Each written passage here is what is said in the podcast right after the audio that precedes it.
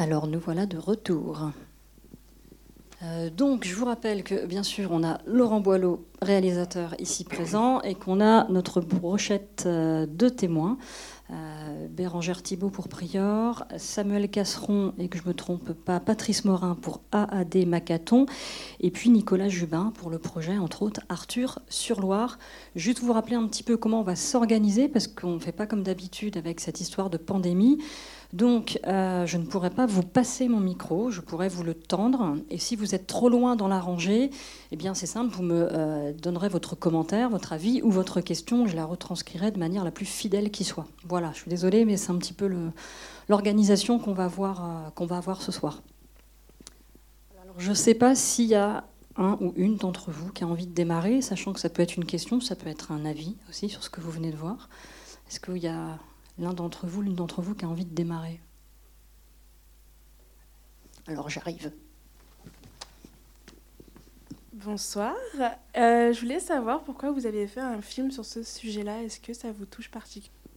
Alors je ne suis pas touché euh, directement par euh, un membre de ma famille, par exemple, ou, ou un membre d'une famille amie. mais au cours de ma vie, j'ai croisé plusieurs fois des personnes porteuses de trisomie 21 euh, plutôt adulte euh, dans l'ensemble. Et c'est vrai que j'avais eu un feeling un peu particulier avec, euh, avec ces personnes et je m'étais dit, oh ben, un jour, ça me plairait de faire un film avec, avec ces personnes. Et puis en 2016, je, voilà, j'étais sur un nouveau projet. Je voulais, en fait, je voulais faire quelque chose autour de la différence. Et bah, je me suis rappelé ces rencontres que j'avais faites au cours de ma vie. Puis je me suis dit, bah, pourquoi pas ce thème de la différence, l'incarner par des personnes porteuses de trisomie 21, parce que cette différence, on le voit physiquement sur, euh, euh, eux, donc il y a des handicaps qu'on peut masquer, qu'on peut cacher. Euh, la trisomie 21, en tout cas, c'est difficile de le, masquer. Et donc, de, de, là, bah, je me suis documenté, j'ai fait des recherches, j'ai tapé sur Internet, et puis je suis tombé sur quelques reportages faits par les journaux télévisés, sur, principalement sur Éléonore et sur pas tant sur Robin, c'est surtout sur Eleonore. Euh, en fait, tous les, quasi tous les ans, il y a une équipe de télé, de jeux, TF1, M6, euh, France 2 qui viennent à Arras euh, les filmer. Donc j'avais repéré ces petits reportages et ça m'a un peu intrigué parce que pour moi, c'était un peu de la science-fiction d'imaginer que des jeunes trentenaires puissent vivre en autonomie en, appartement. Et donc je les ai contactés, ils m'ont accueilli. Et puis voilà, l'aventure est née comme ça. J'y suis resté 2-3 jours. Euh, tout de suite, euh, on, a proposé à Robin qu'il me propose d'être hébergé chez lui. C'est ce qui s'est passé. Et en trois jours, euh, voilà, il y, a un contact extraordinaire qui s'est noué. Et je me suis dit, bon, bah là, j'ai tout de suite senti qu'il y avait une histoire de film qui allait, allait, partir. Je ne savais pas où ça allait me mener. Mais en tout cas, d'entrée de jeu, je me suis dit, il va se passer quelque chose. Et justement, comment vous avez travaillé Parce que c'est vous qui avez écrit, parce qu'on parle, c'est vrai, on parle d'écriture de scénario pour des films de mhm. fiction, mais il y a aussi une écriture dans le documentaire.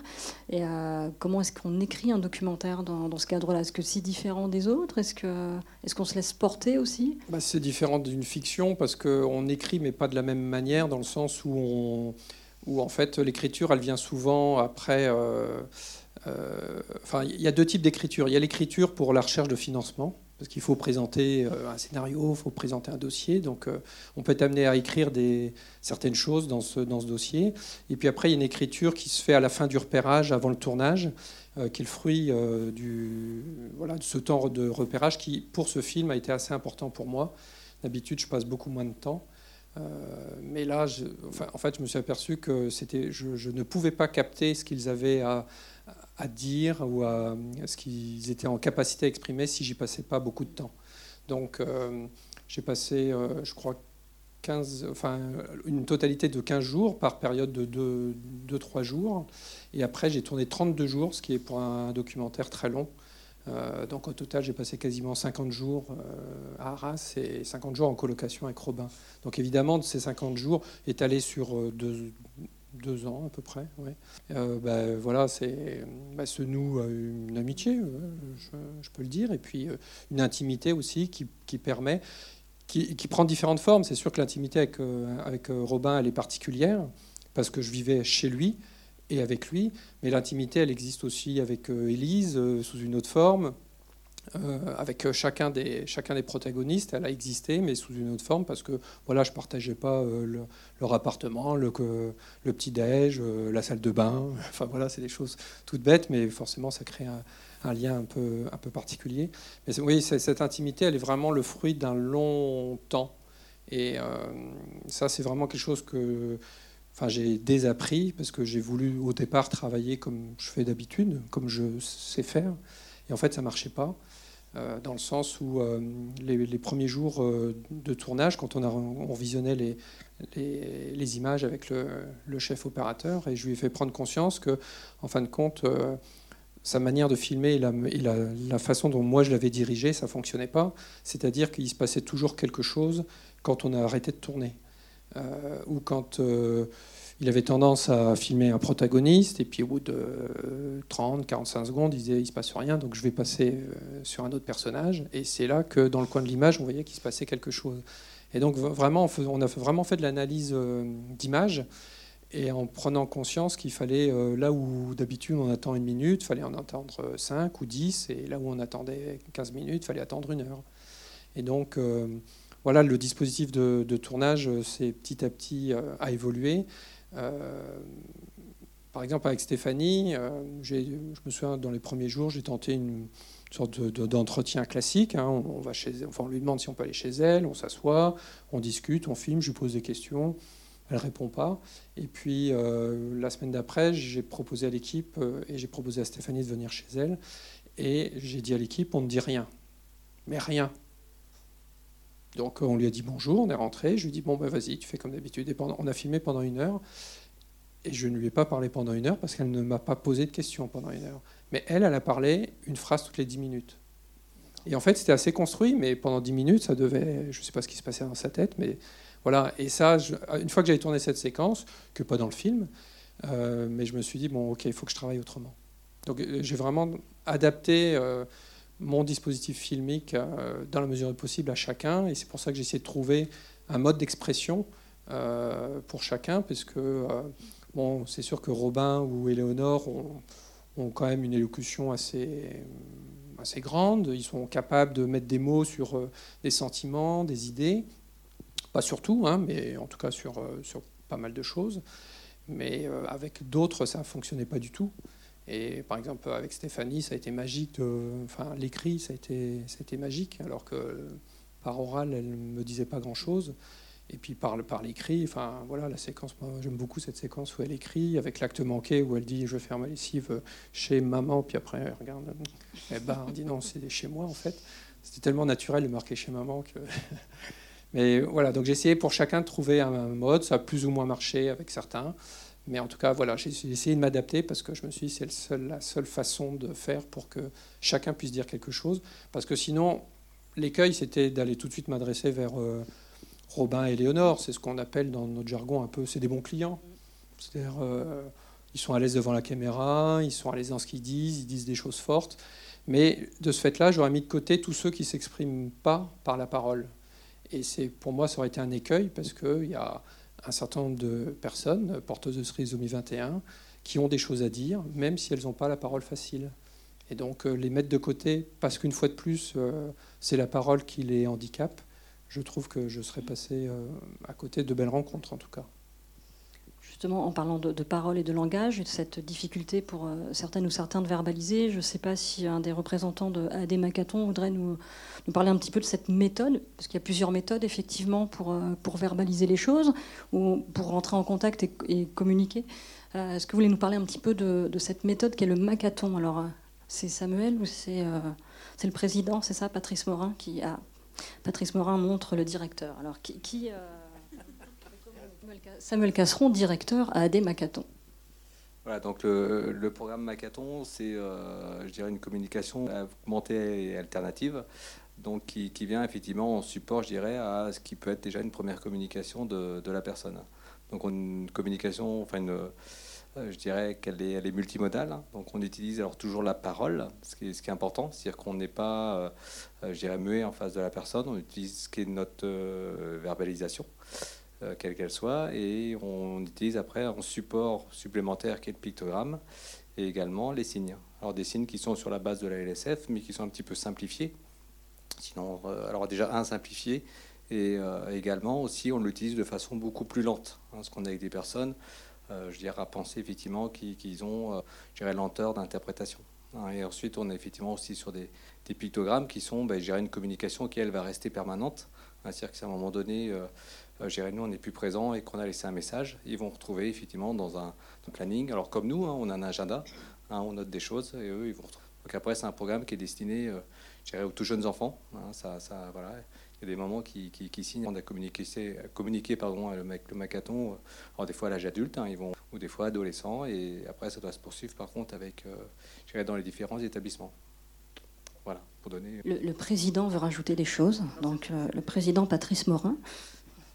C'était juste en, complément. En fait, je, pense que parmi tous euh, tous les jeunes acteurs qu'on voit dans, le film, je pense qu'Élise, qui a peut-être été amenée à utiliser, alors peut-être pas le macathon, mais une forme de, communication. Euh, parce qu'on le voit quand euh, elle fait son, entretien avec euh, tous les professionnels.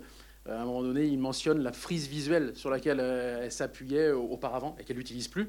Donc effectivement, ben, là, c'est aussi c'est une forme ben, de, de, victoire, de réussite, puisqu'effectivement, elle a réussi à se, détacher. Encore une fois, nous, le Macathon, comme d'autres méthodes de, communication, ça doit être un tremplin, un tremplin vers, l'oralisation.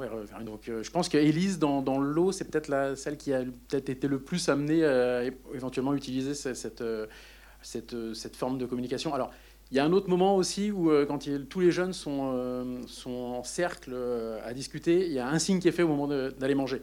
Et là, c'est, ça, c'est pareil. Alors, c'est pas, pas un signe macathon. Il se trouve qu'en l'occurrence, en macathon, on fait le, signe manger de la même façon. Mais voilà, c'est aussi une, façon de, montrer que ben, quand on peut peut pas s'exprimer, on, passe par des, moyens des visuels. Ce qui est sûr, par, rapport à Elise, c'est sûr que bon, elle, fait peut-être du macathon sans le savoir, comme M. Jourdain faisait de la prose, mais euh, euh, c'est sans doute elle qui a le, travail le plus ordinaire. Enfin, enfin, non pas que les autres n'ont pas un travail ordinaire, mais en tout cas, elle, demain, si euh, son poste de travail est très peu adapté. et elle avait toutes les chances de ne pas être apte à, faire, à, tenir son, son, poste. Je prends deux exemples. Le premier, elle doit donc, euh, elle travaille à mi-temps à la crèche, à mi-temps à l'école. Donc dans son travail, dans ses tâches qui lui sont dévolues, elle doit à la crèche préparer les, chariots pour les différentes salles où il y a les enfants. Sur le chariot 1, elle doit mettre 13 euh, verres, 13 couverts, 13 1. Sur le chariot 2, 9, etc. Elle ne sait pas compter, ou très mal. Donc elle ouvre le placard, il y a 50 verres, il faut qu'elle en prenne 13. Elle ne sait pas compter jusqu'à 13, il faut qu'elle en prenne 9, elle ne sait pas compter jusqu'à 9, donc c'est compliqué. Donc si elle trouve un emploi en milieu ordinaire, si on la met face à cette réalité, bah, la première semaine, elle était en échec tous les jours. Et il y avait des gamins qui n'avaient pas de verre.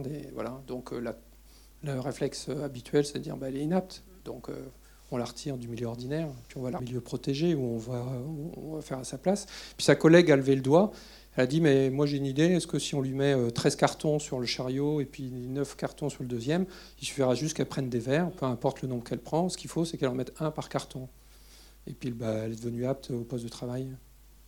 Donc c'est juste de l'adaptation en fait. Le deuxième exemple, c'est qu'elle a du mal à retenir dans quel ordre. Elle sait tout ce qu'elle a à faire, mais elle a du mal à retenir dans quel ordre elle doit les faire. Donc euh, bah, là aussi, une idée toute simple. Il y a Gaëlle qui est venue, qui l'a prise en photo dans, dans, ses tâches et qui les a mis dans l'ordre. Et tous les matins, bon, maintenant, elle commence à. Avec, euh, parce que ça fait plus de dix ans maintenant qu'elle travaille. Euh, voilà, mais les premières années, elle avait besoin de se, référer à cette frise photographique qui lui permet de savoir dans quel ordre elle devait faire. Et là aussi, euh, deux exemples pour bien illustrer que euh, tout est possible à partir du moment où on, accepte de s'adapter, qu'on ne cherche pas trop à les faire rentrer dans un, cadre trop rigide où la plupart du temps ils ont, des difficultés à, rentrer. Mais dès que le cadre est mouvant et dès qu'on cherche à adapter le cadre, bah, il y a plein de possibilités. En tout cas, c'est une preuve vivante, euh, puisque tous travaillent en milieu ordinaire et, tous sont, pour chacun, c'est la seule personne du service ou de l'entreprise en situation de handicap. Mais ce qui est extrêmement rare en France encore. Oui, bien sûr, parce que la plupart des entreprises, voire des collectivités, préfèrent payer l'amende que, de, que, que d'embaucher. Robin qui travaille à la MDPH, maison départementale des, maisons, des personnes MDPH, personnes handicapées, c'est la seule personne en situation de handicap qui travaille à la MDPH. Il y avait une maison de la femme où il y aurait que des hommes qui travaillent. Ou une maison de l'homme où il n'y aurait que des femmes. Euh, bonsoir monsieur, merci beaucoup pour ce documentaire. Euh, pouvez-vous dire que vous aviez ou que vous avez aujourd'hui un objectif euh, ou un message à nous passer? Est-ce que c'est de simplement mieux faire connaître la trisomie 21 comme Éléonore l'a laissé entendre, comme peut-être c'était un de ses voeux, ou de montrer à quel point certains peuvent être autonomes Voilà, peut-être autre chose c'est pas, j'ai pas fait un film militant. En, tout cas, je n'ai pas le sentiment d'avoir fait un film militant. J'ai pas le sentiment d'y être euh, entré euh, par militantisme. Moi, ce qui m'a guidé tout au long euh, de ce projet, c'est la curiosité. Voilà, ce, qui, ce que j'aime bien dans les films, c'est d'arriver dans, un milieu, dans un espace, face à des personnes que je connais pas, et puis que l'aventure cinématographique va me faire découvrir. Je vais me questionner euh, je vais me questionner et mes questionnements en fait euh, sont retranscrits d'une manière indirecte euh, à l'écran. Donc voilà, c'est la curiosité et donc c'est vrai que moi j'ai pas de message à faire passer. Ce qui, moi, ils m'ont beaucoup appris, ils m'ont beaucoup questionné, ils m'ont beaucoup remis en cause sur la vision que je pouvais avoir ou sur les idées préconçues que j'avais, parce que j'avais rencontré quelques personnes, mais sans vraiment les côtoyer de très près, donc j'avais une vision assez, assez à mon sens, assez décalée. Euh, et euh, moi, la conclusion, c'est ce que c'est qu'ils sont pas comme nous. C'est moi, je suis comme eux. En fait, ils sont pas comme nous. C'est moi qui suis comme eux. Euh, avec on a pleuré, on a fait plein de choses. voilà, ils, ont, ils portent leur humanité dans, tous ces aspects. Et voilà, moi, c'est ce que. Alors, est-ce que c'est être militant de dire ça? Est-ce que il n'y a aucun militantisme derrière ça, mais en tout cas, eux, ce qu'ils sont, eux, ce qu'ils m'ont partagé de leur vie, euh, ils sont pas plus. Leur vie, elle est pas, elle veut pas moins, elle est, est pas moins belle à vivre que la mienne. En tout cas, c'est ce que moi j'ai ressenti à leur contact. Elle n'est pas plus belle non plus, mais elle n'est pas moins belle. Question pour le réalisateur, mais pour le papa qui a un enfant euh, en session, Nicolas Jubin. Je voudrais savoir si, euh, en fait, vous voyez, la, semaine dernière, il y avait un film sur, euh, sur la trisomie 21 aussi. Et euh, le papa a expliqué son, dans un premier temps son choc d'apprendre la nouvelle que son enfant n'était pas dit, normal.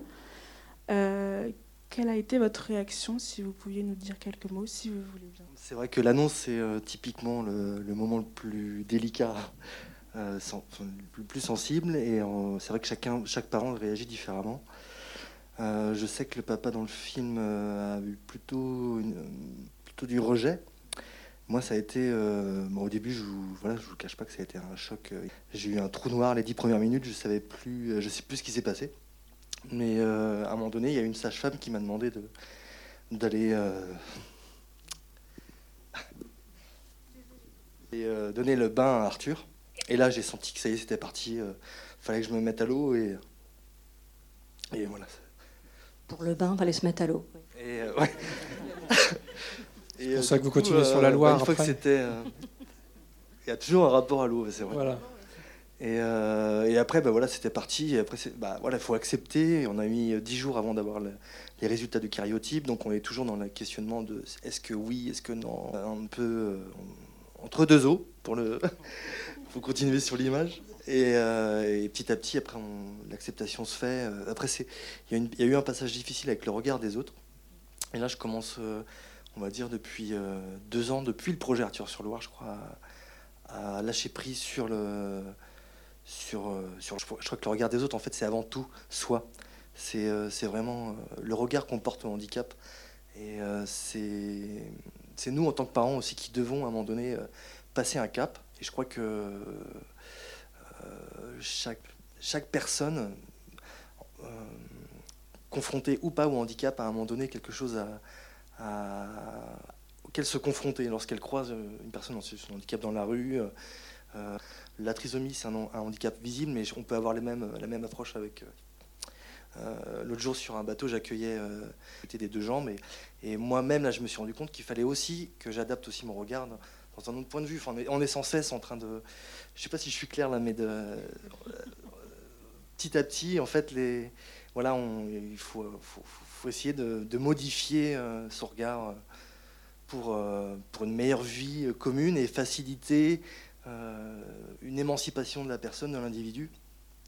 Parce que on parle un petit peu de, de travail, d'évolution de, de l'enfant, mais je pense que ça commence déjà tout petit, à inclure dès la plus petite enfance l'enfant dans le milieu ordinaire, en école, et d'éviter qu'on l'extirpe petit à petit du milieu ordinaire à travers des IME. Enfin, c'est pas, toujours le cas, j'ai pas envie de généraliser, mais euh, petit à petit, en fait, on va essayer d'externaliser l'enfant, de le mettre à part de la société, alors qu'en étant inclus dans le système, nous, ça va nous demander peut-être une adaptation, mais ça va nous enrichir. Il y a, euh, je pense que c'est vraiment, euh, ils ont les de handicap ont un rôle à jouer dans la société. On ne doit pas les mettre à part, on doit les inclure depuis euh, la petite enfance pour permettre à nos enfants peut-être d'avoir un, travail qui sera moins moins. Euh, peut-être que, comment on s'appelle le garçon qui bosse à la MDP, Robin à la MDPH, peut-être qu'il pourrait avoir accès à un métier qui soit plus. Où on lui, on lui donne plus de confiance. Où, si déjà tout petit, on lui avait montré qu'il était capable et qu'il saurait peut-être un jour faire plus de choses. C'est la question de l'autonomie aussi, qui est travaillée dès le plus jeune âge. Je ne sais pas si vous voulez intervenir, Bérangère euh, Thibault, sur les parcours, non Sur les. En tout cas, euh, euh, effectivement, elle est dans, dans, un sens qui se rapproche du vôtre. C'est-à-dire qu'aujourd'hui, en France, il y a des, institutions qui datent, hein, puisque les IME, pour la plupart, c'était souvent des associations de parents aussi, hein, qui ont créé des, lieux d'accueil pour leurs enfants, puisqu'il n'y en avait pas, c'est-à-dire qu'il n'y en avait pas à l'école. Donc c'est vrai qu'il y a une histoire en, France qu'on ne peut pas oublier, et que euh, l'inclusion, en fait, quand il y a eu le rapport euh, des Nations Unies disant que la France était un mauvais élève puisqu'elle mettait ses enfants dans des institutions, c'est quand même les associations de familles qui se sont rebellées en disant bah, on ne va pas fermer les IME. Donc on est aujourd'hui en France peut-être sur une ambivalence. Et moi je vous rejoins tout à fait sur cette question de l'inclusion. Euh, où euh, on, a du mal encore aujourd'hui euh, à inclure les personnes, les enfants, les adultes. on veut créer quelque chose de bien pour eux, à côté. De temps en temps, ils viennent. C'est pas de l'inclusion, je suis d'accord avec vous. Après, de notre expérience, moi j'ai un peu modéré aussi mon point de vue par l'expérience que, j'ai depuis dix ans dans, cet accompagnement d'enfants, d'adultes, parce que pour certains, euh, d'être dans le milieu euh, scolaire avec les autres, c'était violent et trop difficile. Et on a eu des retours d'enfants, enfin de parents et d'enfants qui nous disaient, mais le jour où il est allé à l'IME, il a dit, ça y est, je suis avec des gens comme moi. Ça apaisait. Alors, euh, est-ce que ça peut être bien sur un moment et revenir toujours avoir... J'entends tout à fait parce que voilà, pas, moi non plus en tant que parent, j'ai pas forcément envie de, de, mettre mon enfant en difficulté. C'est juste qu'il y a peut-être euh, des solutions alternatives. J'ai entendu parler de l'U3E en Loire-Atlantique, où c'est une sorte de CESAD. Alors le CESAD, je ne sais plus le sigle exact, mais euh, pour ceux qui sont euh, du domaine, mais en fait c'est un CESAD qui est adapté, intégré à l'école, et donc là c'est pas comme une classe Ulysse où c'est vraiment bon. je pense qu'il y a des choses à réfléchir et, et oui effectivement à une époque ça a été aux parents de se battre pour euh, créer des structures. Peut-être qu'aujourd'hui, c'est à nous de nous battre pour essayer encore de. Ça sera toujours aux parents, je pense, d'aller. Euh, il y, a une place de la part des parents, je pense, qui sont au plus proches euh, de la réalité, à mon avis, plus que les professionnels. Après, ce que vivent, enfin, la vie aujourd'hui de, des protagonistes, si on se projette 30 ans ou 40 ans en arrière, c'est de la science-fiction. Euh, enfin, moi j'ai 52 ans. Euh, quand j'étais enfant, ado, déjà on parlait des Mongoliens. Et au mieux, ils avaient une vague euh, occupation plus ou moins sportive ou artistique, au mieux, mais ils n'avaient aucune activité. Donc, quand on voit ce qu'ils font, c'est pas la crème de la crème qui est là. Hein. C'est, enfin, j'ai pas, j'ai pas casté les surdoués de la trisomie 21 pour faire un film. C'est juste que c'est le résultat de 30 ans ou 35 ans de combat de la part des parents, parce que c'est vrai que bah, le pauvre gamin qui naît, il ne va pas se débrouiller tout seul, donc c'est forcément les parents qui, qui initient, mais c'est le fruit de 30 à 35 ans de, de, combat. Donc c'est sûr que si vous connaissez un jeune qui a 25 ans, c'est difficile et qui n'a pas du tout eu ce parcours de vie, c'est difficile peut-être de le projeter dans un, dans un univers comme celui-ci. Mais est-ce que pour autant il n'en aurait pas été capable s'il avait eu un autre parcours de vie? Ça, la question euh, reste entière. Mais le problème, à mon sens, de l'inclusion, c'est qu'il faut que l'inclusion, elle soit tout azimut et partout. C'est sûr que quand moi, je vois depuis dix ans tous ces, tous ces enfants à l'école maternelle qui côtoient Élise et qui, pour l'avoir vraiment vu, ils ne se posent aucune question du haut de leurs 5 ans, de leurs 6 ans, ils vont voir Élise comme ils vont voir euh, Béatrice, l'autre Atsem, qui n'a pas de trisomie 21. Ils ne se posent absolument pas la, question. Ben, je me dis, ben, tous ces gamins, en tout cas à Arras, qui grandissent depuis 10 ans, eh ben, ils ont forcément une autre vision de la trisomie 21 que moi, qui ai vécu toute ma, scolarité sans jamais croiser une personne en situation de handicap. Parce que à mon époque, je suis pas si vieux, il n'y avait pas de. Mes enfants, déjà au collège, euh, voilà, il y avait parfois un fauteuil, parfois. Euh, on a commencé, mais euh, le problème, c'est l'inclusion, elle doit se faire partout et, pas, seulement, euh, pas seulement à l'école, puis, puis après, pas seulement euh, dans les transports en commun, mais pas ailleurs, pas seulement au travail, dans un certain type de travail, à l'ESAT, mais pas en milieu ordinaire. Bon, voilà, il faut qu'elle puisse s'exprimer dans, dans, toutes ces formes. Et Martin Cahouette le chercheur euh, professeur québécois m'a dit une chose que j'ai trouvée très juste. En fait, l'enjeu, c'est pas trouver une solution ou la solution, c'est de trouver une multitude de, solutions qui répondent à la, à la diversité des personnes. Et de, c'est pas un but en soi de, vivre dans son appartement euh, autonome. Euh, il y a une autre jeune femme qui n'est pas dans le film qui, m'a dit mais moi ça m'intéresse absolument pas d'être toute seule je, je, préférerais vivre une colocation. Mais être toute seule dans mon appart, euh, ça me plaît pas. Bah, oui, il y a des gens euh, dans la salle qui rêvent peut-être pas de vivre tout seul et qui préfèrent vivre euh, en colocation ou en couple. voilà, la solitude, elle n'est pas donnée, elle pas donnée à tout le monde. donc, mais l'appartement, pourquoi l'appartement ne serait autonome, ne serait pas une, une des possibilités qui leur soit offerte? C'est ça la question. C'est qu'on puisse euh, offrir, leur offrir la multitude de choix que toute personne de leur âge a. Et pourquoi elle, elle ne l'aurait pas? Pourquoi elle serait forcément en foyer? Pourquoi elle serait forcément euh, en institution? Pourquoi elle travaillerait forcément en ESAT? Le, le, modèle qui a toutes ces justifications et qui est adapté pour certaines, c'est une réponse, une solution pour certaines personnes. Mais est-ce que ça doit être la solution pour toutes les personnes?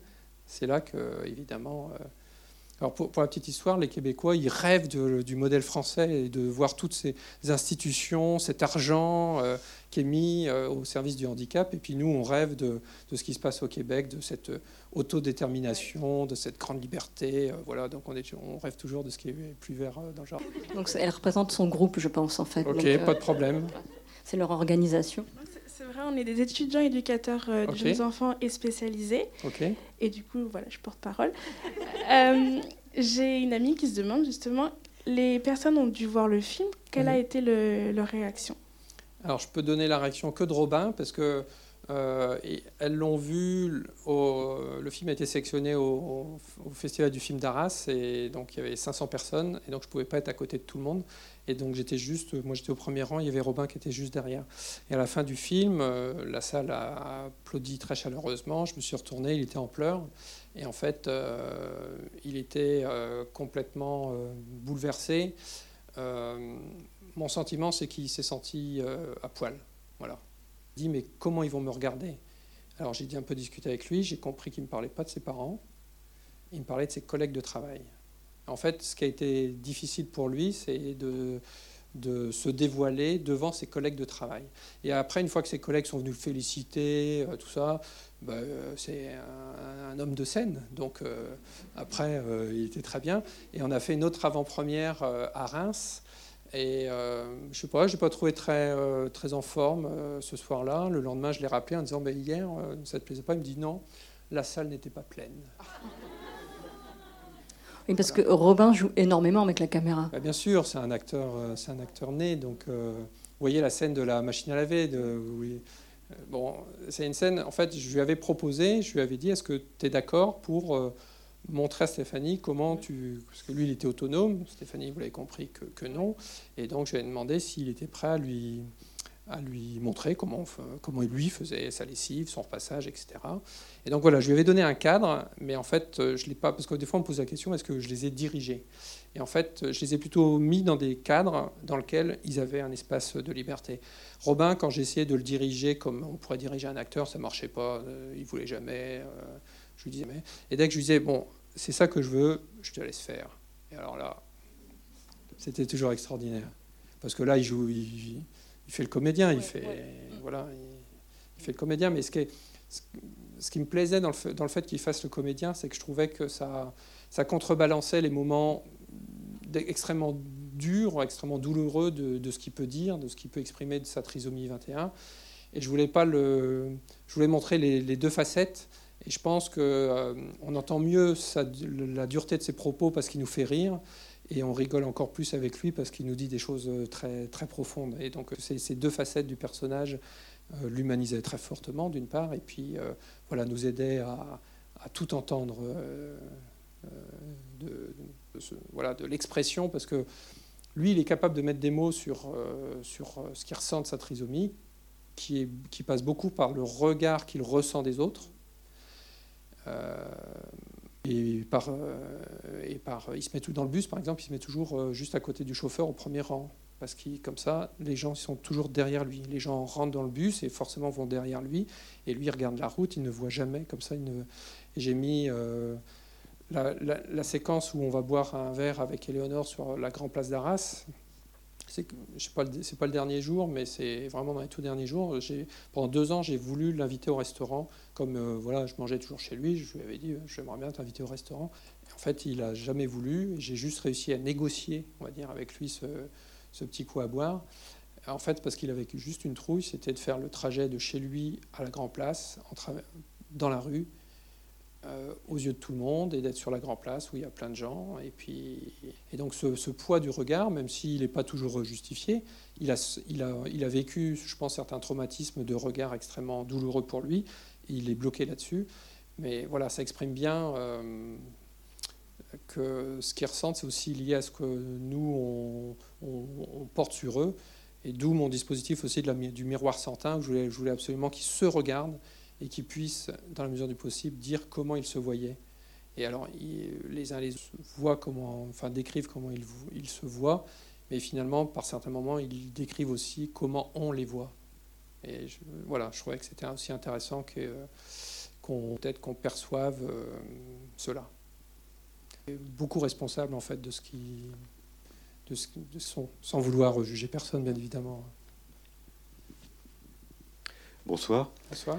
Euh, à un moment, on voit un extrait de l'émission La tête au carré oui. Euh, de France Inter.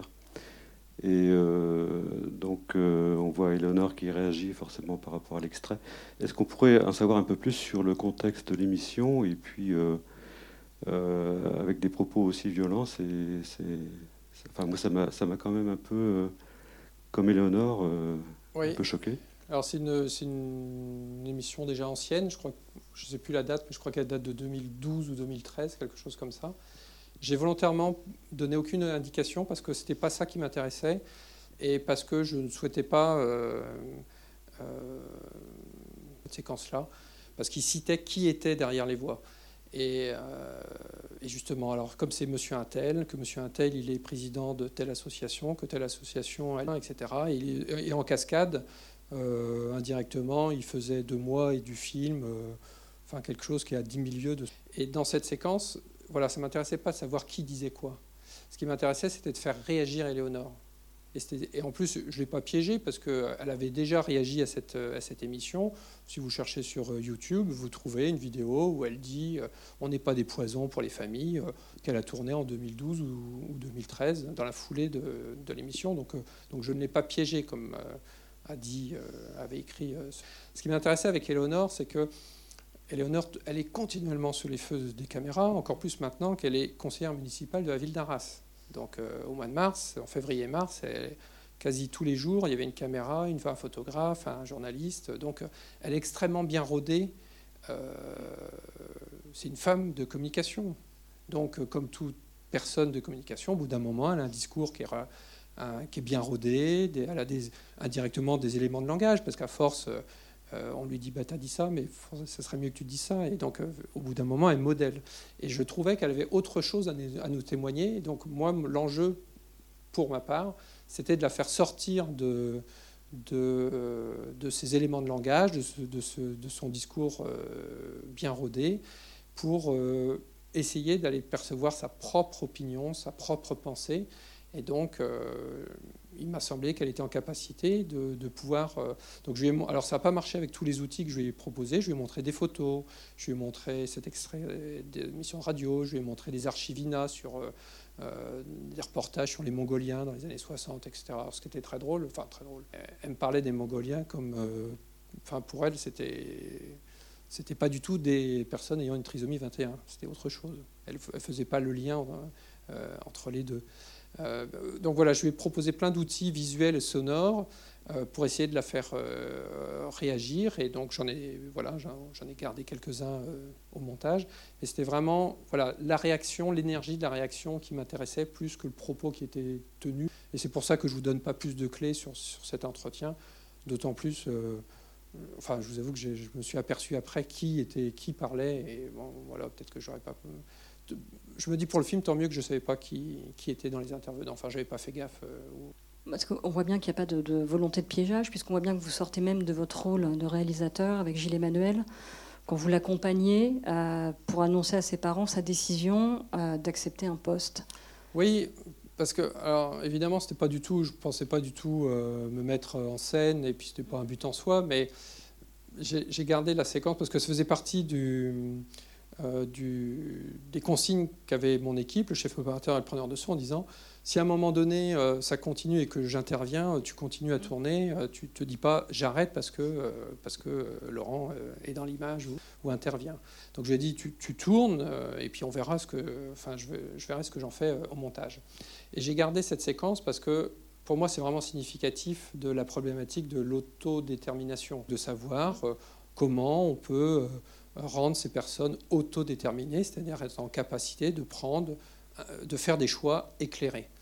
Et donc, euh, j'ai eu Emmanuel, ben, il passe son entretien d'embauche. Euh, tu vas en parler à tes parents, bien sûr. voilà, il fait le coq, et puis finalement, 30 secondes après, dans le, dans le couloir, il est tétanisé à l'idée d'appeler ses parents, parce que les parents lui disent non. Du haut de ses 36 ou 37 ans parce que le poids, euh, le poids de la famille, parce que le poids du regard des parents, parce que peut-être qu'on lui a dit que s'il quittait les AT, euh, il aurait sans doute du mal à y revenir. Donc tu peux quitter les AT si tu as un boulot, un CDI, euh, travailler longtemps, mais si c'est pour faire un CDD, peut-être dans une association qui n'a peut-être pas les fonds pour euh, pérenniser ton poste, voilà. Et donc il devait sentir tout cela, et il était complètement tétanisé. Et donc euh, voilà, il me passe le téléphone, moi je suis un peu pris au dépourvu.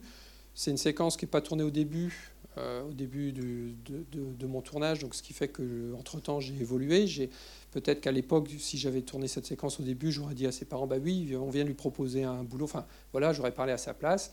Là, j'ai un petit peu... J'ai un petit peu évolué, j'ai un petit peu pris, euh, je perçois un petit peu mieux les choses et je me dis, je ne dis rien, je leur dis juste qu'il a quelque chose à dire. Voilà, je ne fais pas à sa place, c'est à lui a annoncé à ses parents qu'il a une proposition d'embauche et qu'il veut, euh, qu'il ne substitue pas à lui. Je, me je, reste dans mon rôle de facilitateur, de, passage de témoin, mais sans prendre sa place. Et donc, euh, et donc du coup, je me dis, faut que au montage, j'ai gardé la scène parce que si je me montre pas, on a l'impression que voilà, il a dit qu'il allait en parler à ses parents, mais il va en parler à ses parents. Non, ça s'est pas passé comme ça. Alors c'est pas parce que ça s'est pas, pas passé comme ça que je voulais le montrer. C'était pour montrer que c'était pas si évident.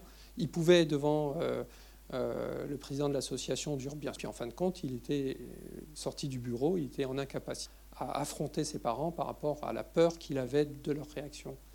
Et donc euh, mon intervention, elle, elle permet, j'espère, bah, de comprendre ça, que ce n'est pas aussi euh, manichéen. Et on touche aussi à l'infantilisation, finalement, dont parle très bien euh, Éléonore aussi, en disant à chaque fois, on me parle de mon papa, ma maman, mais je préférerais qu'on dise mon père ou ma mère, effectivement, toujours ce, comme Ah s'ils bah, n'étaient pas en capacité de comprendre ou de, de ne pas être adultes, en fait. Mais ça, c'est enfin, c'est nous qui portons ce regard parce que parce qu'ils font plus jeunes que leur âge, parce qu'ils sont souvent ils sont souvent de petite taille. Euh, donc on va avoir tendance, euh, enfin combien de fois, euh, enfin j'ai fait une journée presse avec avec Robin. Et puis, donc, journée presse, vous avez X rendez-vous. La troisième fois, je me dis, enfin, j'ai pas pu me retenir. Et je l'interroge, je dis, mais pourquoi vous me vous voyez vous, et vous le tutoyez? Vous l'avez jamais rencontré, vous m'avez jamais rencontré, pourquoi vous me voyez, vous le tutoyez? Et je lui dis, ben voilà, c'est un détail. Alors je sais jamais, parce que je, je sais jamais leur âge, parce que entre le moment où je les ai connus, chaque année ça prend un an, donc maintenant il doit avoir 28 ou 29. Euh, voilà, est-ce que, est que si ça avait été un acteur de 29 ans, sans trisomie 21, est-ce qu'il l'aurait tutoyé? Non. Et je vais prendre un autre exemple avant que quelqu'un me pose euh, la question dans la salle, comme ça je ne mettrai personne mal à l'aise. On m'a plusieurs fois posé la question euh, pourquoi vous n'abordez pas leur vie affective, voire carrément le- leur vie sexuelle? On me pose la question. Et on m'a posé la question notamment, ils étaient tous à côté de moi. Et euh, il y a une fois où j'ai répondu mais est-ce que, euh, est-ce que si c'était des personnes euh, adultes en fauteuil roulant, vous vous permettriez de me poser cette question devant, devant elles? C'est encore. alors, je vais, je vais expliquer pourquoi j'ai pas voulu du tout trai- traiter de- de leur vie affective, parce que il y avait deux raisons. C'était un, c'était leur souhait à eux, en tout cas ceux qui me l'ont exprimé, ils n'avaient pas envie. À partir du moment où ils n'ont pas envie, je me voyais. Et, et moi, je n'avais pas envie non plus, parce que c'est un des aspects euh, par lequel on parle souvent de la trisomie 21. Il y a, moi, je dirais, il y a deux dans les médias, globalement. Peut-être un peu moins ces toutes dernières années, mais globalement, vous allez voir que soit on va parler de la trisomie 21 à, à travers des parcours extraordinaires, c'est-à-dire euh, le champion du monde de je ne sais pas quoi, euh, la jeune femme mannequin euh, qui pose pour une grande marque, enfin des parcours extraordinaires dans lesquels je ne suis pas sûr que la majorité des parents se reconnaissent. Et où le deuxième aspect, c'est souvent la vie affective. Et je trouvais que de, de parler de la vie affective et de parce que c'est alors c'est sûr qu'il y a quelques, il y a quelques dizaines d'années, c'était quelque chose qui était extrêmement.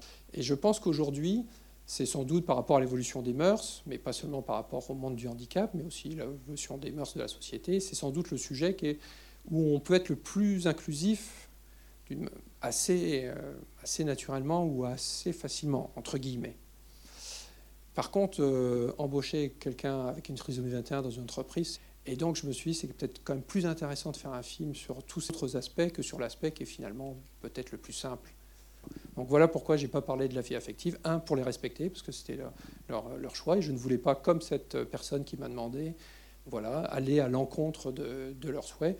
Et deux, ça me semblait pas être qu'il y avait bien d'autres enjeux sociétaux à traiter dans l'inclusion avant celui de la vie affective, qui reste un sujet en tant que tel, qui pourrait mériter de faire un film, mais ce n'était pas le film que je voulais faire. On va revenir sur euh, l'infantilisation. Je crois que vous voulez réagir euh, tous les deux d'ailleurs, euh, Patrice Morin et Nicolas Jubin. Alors c'est Monsieur Morin qui a levé la main le premier, donc c'est lui. Voilà, j'arrive, je me positionne. En fait, c'est très court. C'est euh, dans, dans ce, dans ce processus d'infantilisation, c'est euh, aussi le rôle des parents. Euh, C'est exactement ce que voilà. Parce qu'en fait, il y, a- enfin, y a, y a deux choses. Notamment le, le, bah, le- le- jeune homme euh, qui, qui a du mal à, parler à ses parents. Euh, Quand on le voit justement en situation en famille, euh, sa mère est la première à lui dire euh, bah, il, faut, il faut en parler à papa, maman. Dans dans le, rien que dans le vocabulaire qui est utilisé, déjà, c'est compliqué. Et. Et il y a une autre, euh, moi, il y a une autre intervention alors, en, tant que, en tant que papa, cette fois-ci, c'est plus, le, c'est plus le, le président qui parle, mais en tant que papa, euh, parce que je, je suis papa d'une jeune fille de, de 14 ans, alors pas, pas concernée par la trisomie 21, mais pour- par un- une déficience intellectuelle. Et euh, c'est vrai que moi, il y a une scène qui m'a fait, qui m'a fait beaucoup écho. Alors j'en, avais parlé avec, avec Virginie quand, quand j'ai pu voir le film. Euh, c'est la scène euh, où euh, Martin Cahouette et Gaël discutent en terrasse Mhm. et où Martin Cahouette évoque justement le, le- enfin, ce qu'il appelle le paradoxe des parents. En fait, euh, bah, on, est, toujours à courir euh, après une, forme d'autonomie pour, nos enfants, mais à côté de ça, ça nous met dans une, espèce de, peur parce que d'insécurité, c'est ça, c'est d'insécurité parce qu'on sent qu'on est en train de perdre quelque chose. Donc je pense que dans cette notion d'infantilisation, euh, en tant que parent, on est aussi les, les premiers, les premiers acteurs par rapport à, par rapport à ça. Vous voulez compléter, Nicolas? C'est Bah, c'est exactement ce que j'allais dire, presque en mieux. Il l'a dit en mieux. C'est le président en même temps. Hein. Bah, Martin m'a dit. Ah, ah, si, Nicolas Pour faire honneur aussi au président de AAD Macaton. Non, mais dans la, dans la confiance en soi, je sais qu'Arthur, quand il a commencé la, langue des signes, enfin le, Macaton, donc la langue des signes adaptée, euh, comme euh, la euh, là, il a, il a commencé à prendre confiance en lui et à ne plus, ne plus avoir ces moments de frustration, de ces blocages où en fait il ne savait pas comment expliquer les choses. Et à partir du moment où il a, plus, il a pu avec des gestes nous, euh, alors, nous, communiquer euh, une souffrance quelconque ou alors euh, un, désir, enfin même simplement pouvoir manger ou boire, là je sais pas, il a vu qu'on arrivait plus facilement à le comprendre. Et, et en termes d'autodétermination, je pense que ça peut jouer aussi. Euh, donc voilà, le macathon, c'est vraiment une technique qui, a été utile en tout cas pour, pour Arthur. Après, indépendamment du, du macathon, je pense qu'effectivement, si Élise avait eu au moment où euh, elle a eu cette, euh, cette, forme de frustration, enfin ce, blocage, au moment où elle a été impossible de désigner la cuillère, je pense que si elle avait eu une forme de communication alternative, euh, disponible, elle ne se serait pas retrouvée dans cette situation qui est décrite là, par, l'équipe d'encadrant. Euh, parce que là, effectivement, c'est, typiquement ça. C'est, ce que dit Nico, c'est qu'elle elle, s'est retrouvée dans une incapacité de, décrire un besoin. Et effectivement, bah, derrière, ça entraîne une forme de, frustration qui peut effectivement se... Mais Elise, c'est, la personne qui m'a le plus impressionné. Euh, parce que, bon, pour la petite histoire, c'est celle qui a le plus vécu en institution. Euh, mais, euh, mais bon, au-delà de ça, parce que euh, c'est celle qui a le plus progressé, je trouve. Enfin, et même, j'ai fait trois séances avec elle, trois avant-premières. Et la, première, la première séance, chacun a pris le micro, elle a pris le micro et elle me l'a donné. La, et à la deuxième séance, elle a pris le micro, elle a dit un mot, et à la troisième séance, elle m'a demandé à prendre le, elle est venue me prendre le micro pour dire quelque chose. Voilà, donc euh, c'est significatif d'Élise qui a vraiment qui part de très très loin, euh, qui a énormément de difficultés et qui se bat et, euh, et, et ses collègues de travail. moi, j'étais assez frappé par parce que j'ai aussi interrogé, ça apparaît pas forcément dans le film, mais en fait, elle est un élément moteur de son environnement de travail par sa par son dynamisme et sa volonté de, de, réussir. Et, c'est vrai qu'il y a une directrice qui n'était pas forcément très favorable à sa venue euh, au, départ, euh, et qui m'a dit, mais aujourd'hui, euh, Élise, c'est un pivot dans des personnes qui, qui travaillent parce qu'elle a une telle niaque à vouloir prouver qu'elle peut y arriver, à vouloir travailler. Et là, du travail, c'est pas forcément que l'argent. Le, sens du travail, pour Élise, c'est là. Il lui apporte parce que en allant travailler, elle a appris à se déplacer seule euh, en ville. Elle a un regard extrêmement euh, positif. Et ça, je reviens par rapport euh, à la personne qui m'a posé la question, comment ils ont perçu. C'est l'autre aspect que un peu pas tous ils m'ont rapporté, c'est c'est de tout ce film leur a donné un regard positif et de voir les salles parce qu'ils ont assisté à plusieurs séances, de voir les gens qui applaudissaient. Voilà, c'était un regard positif et je ne vais pas dire qu'ils en manquent, mais voilà, ils en ont sans doute au cours de leur vie. Et par rapport au fait que son métier, c'était pas que le fait de recevoir un salaire, mais aussi d'aller vers l'autonomisation, en fait, de traverser seul, d'aller seul à son travail. Oui, euh, je voulais vous partager quelque chose aussi que, mm, enfin, qui est dans une séquence avec Martin et Gaël, que j'ai partenu au montage, mais où Martin interroge Gaël en lui disant, mais est-ce que la véritable inclusion, ça serait pas de permettre à ces jeunes à ces, de vivre toute la palette des émotions? Toute la palette des émotions, c'est-à-dire évidemment euh, celles qui nous semblent évidentes, euh, la, joie, euh, le rire, mais est-ce qu'il ne faut pas aussi qu'on leur fasse vivre la peine, l'échec, la peur, enfin toute la palette des émotions, et que peut-être, et je veux donner de, leçons à, personne, je vous rapporte juste son propos qui, moi, me, vient m'interpeller, même si je ne suis pas concerné, mais finalement, on n'a pas besoin d'avoir un enfant en situation euh, de handicap avec une trisomie 21 pour se poser cette question-là. C'est est-ce que mes enfants, je, jusqu'où je dois les protéger? Parce que la protection, elle vient pas que. Euh, elle est, elle est peut-être plus évidente, soi-disant, pour euh, ceux qui, ont, qui, sont en situation de handicap, mais vous avez aussi des enfants qui sont surprotégés. Voilà, est-ce que, en tant que parent, la véritable inclusion, c'est pas de leur faire vivre toute la palette des émotions Voilà, c'est une interrogation que je vous. C'est pas comme une affirmation, mais comme une interrogation. Donc vous avez 4 heures. On va vous fournir le, matériel. Ah je disais ça par rapport à au phénomène de paradoxe. Voilà, c'est ça qui m'y a fait penser. Bonsoir. Alors moi, j'ai n'ai pas vraiment de questions. Je suis maman d'une petite fille trisomique de 9 ans. Et pour moi, votre film, il est euh, sublime. Il n'y a pas d'autre mot. Je voulais vraiment vous remercier. Parce que...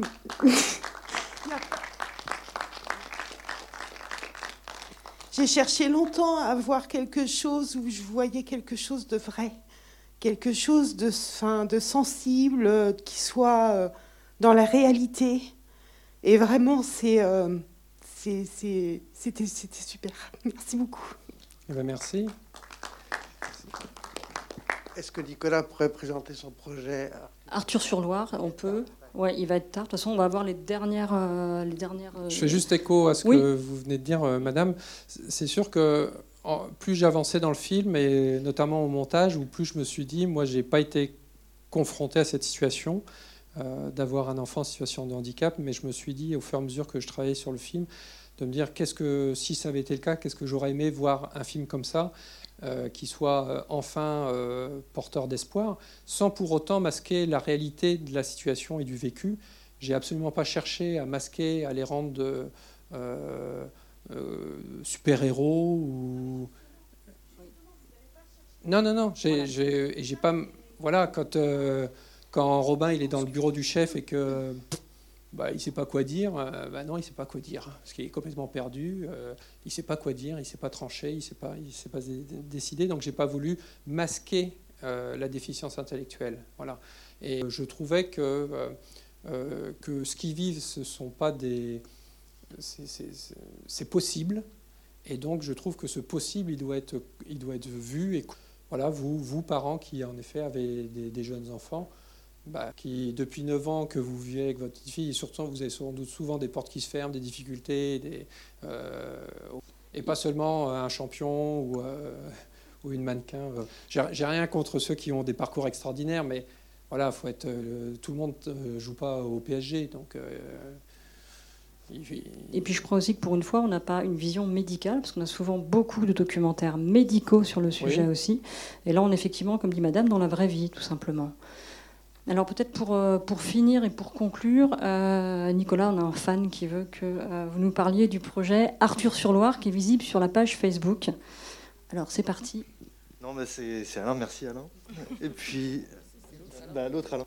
Moi j'ai trouvé que justement, ouais, effectivement, le film n'était pas dans le, dans le pathos, mais vraiment dans une description de quand même d'un schéma positif, parce que là c'est quand même une association qui a l'association des Nanoul à, Arras, on la connaît, hein, c'est Down Up, je crois que c'est. Euh, et, c'est quand même une association qui en France a, une bonne euh, expertise, quoi, on va dire.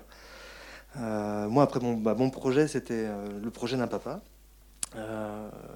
on s'est séparés avec la maman d'Arthur. J'ai eu une grosse période de remise en question. Je suis un passionné de la Loire et j'ai voulu associer, enfin, j'ai surtout voulu me rapprocher du handicap de mon petit garçon parce que je travaillais beaucoup. Donc c'était plutôt la maman qui s'en occupait, qui, était éducatrice spécialisée, donc qui connaissait par cœur le parcours qu'elle suivait Arthur. Et, moi, voilà, j'ai voulu me rapprocher, y associer ma passion qui était la Loire. Et donc j'ai décidé de descendre la Loire depuis la source du Mont Germier de Jonc jusqu'à Nantes et de faire un, recueil de témoignages, euh, vidéo, écrits, euh, sur différentes thématiques, depuis l'annonce de la grossesse et l'idée qu'on peut se faire de l'enfant à venir, en passant par l'annonce du handicap, euh, les prises en charge précoces, le sport adapté, euh, Macaton, que j'en passe, la caninothérapie, l'équithérapie, enfin tout un tas de, thématiques, la danse, le théâtre, et pour finir sur l'émancipation à l'âge adulte, à travers le travail, comme on le voit là, jusqu'à même plus loin, parce que je sais que le, thème de la vieillesse aussi, de, euh, des personnes porteuses de trisomie est délicate en France. Et euh, donc voilà, je suis parti un mois et demi euh, l'été dernier. Et ça a été une riche, riche expérience. J'ai rencontré Patrice, j'ai rencontré Virginie, j'ai rencontré tout un tas de personnes tout au long des bords de Loire, des professionnels, mais des parents aussi, des, des personnes. enfin, c'était vraiment large. Et euh, euh, je regrette pas. Si je pouvais repartir, je crois que je le referais. Mais si on a un projet, un autre projet, mais ça c'est sur un autre pays, un autre territoire, peut-être au Canada, là-bas, sur le Saint-Laurent. Non, chez Martin Cahouette. En tout cas, c'est visible sur euh, Facebook. Vous pouvez suivre sa page Arthur sur Loire. Et j'ai oublié effectivement de citer Virginie, qui a été citée euh, plusieurs fois. Virginie Boer, qui relève Macaton, euh, et qui a été cheville ouvrière de cette séance. Euh, Laurent, est-ce que vous voulez ajouter quelque chose pour finir ou conclure ou, euh, Non, pour moi, la plus belle conclusion, c'est ce que me dit Robin à la, à la fin, c'est Ouais. que je pense qu'on peut se réapproprier. C'est euh, c'est ce qu'on voit le vrai Robin. Transposez-le avec les personnes que avec vos enfants, avec euh, ou les personnes que vous connaissez en situation de handicap. C'est est-ce qu'on voit le vrai Robin, le vrai quand il dit tu vois le vrai Robin, le vrai moi, pas la personne porteuse de trisomie 21. Et ça, ça, le fait, ça lui fait plaisir. Voilà, il a tout dit pour moi. Merci beaucoup, Laurent Boileau. Merci beaucoup au grand Merci d'être venu, même masqué. Merci à vous.